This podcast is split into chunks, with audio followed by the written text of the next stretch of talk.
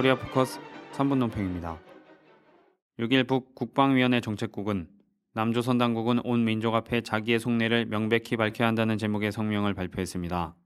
이에 대해 논평하겠습니다. 첫째, 박근혜 정부는 대화 상대에 대한 비방 중상을 중단해야 합니다.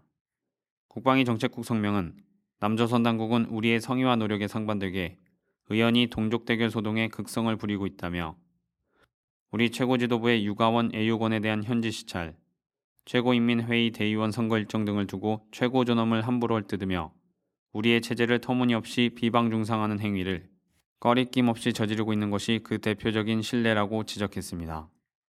북에서 그동안 수차례 최고 존엄 모독에 대해 경고해 왔음에도 이산가족 상봉의 분위기가 무르익고 있는 지금 시점에서 또다시 최고 존엄 모독이 진행되고 있다는 사실은 매우 위험천만한 일이 아닐 수 없습니다. 화해와 협력의 손길을 내밀면서 상대가 그토록 격분하는 말과 행동에 대해서 피하는 것은 최소한의 도리입니다. 북에서도 실제 지난 1월 16일 국방위 중대 제안을 발표한 이후 남측 정부를 상대로 한 일체의 비방 중상을 하지 않고 있습니다. 둘째, 박근혜 정부는 군사적 대결 공세를 멈춰야 합니다. 정책국 성명은 판문점에서 흩어진 가족, 친척들의 상봉과 관련한 합의를 이룩해 나가는 그 시각에는 괌도에서 끌어들인 미국의 B-52 핵전략 폭격기 편대들이 조선서의 직도 상공에서 하루 종일 우리를 겨냥한 핵타격 연습에 돌아치게 하였다고 밝혔습니다. 또 6일 김관진 국방장관은 업무보고에서 올해 미남 합동 군사연습에서 북핵에 대응하는 맞춤형 억제 전략을 적용할 것이라고 말했습니다. 김 장관은 이달 말 시작되는 키리졸브와 독수리 연습은 물론 을지 프리덤 가디언 등의 맞춤형 억제 전략이 적용된다고 보고했습니다.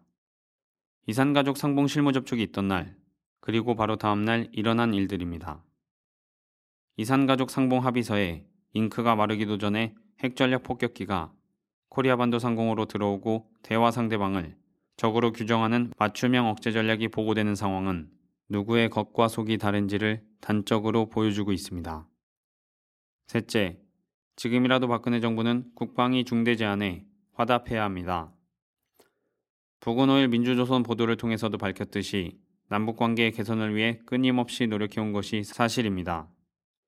1949년 소미 양군 동시철거 주장, 1950년 6월 조국 전선 중앙위원회가 평화적 조국 통일과 관련한 호소문을 채택하고 3명의 통일사전을 파견하는 조치를 취한 것, 북 최고인민회의와 남국회를 단일한 입법 기관으로 연합하는 방안을 내놓은 것, 1956년 일방적 군축 등이 그 사례들입니다.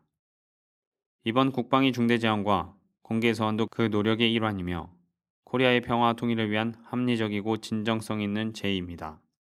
일회적인 이산가족 상봉이 아닌 남과 북이 완전한 만남을 이룩할 수 있는 길이 거기에 있습니다. 6일 김우도 통일부 대변인은 북한이 이산가족 상봉에 합의한 지 불과 하루 만에 합의를 이행하지 않을 수도 있다고 위협하는 것은 이산가족들의 가슴에 못을 박는 행동으로 유감을 표명한다고 말했습니다.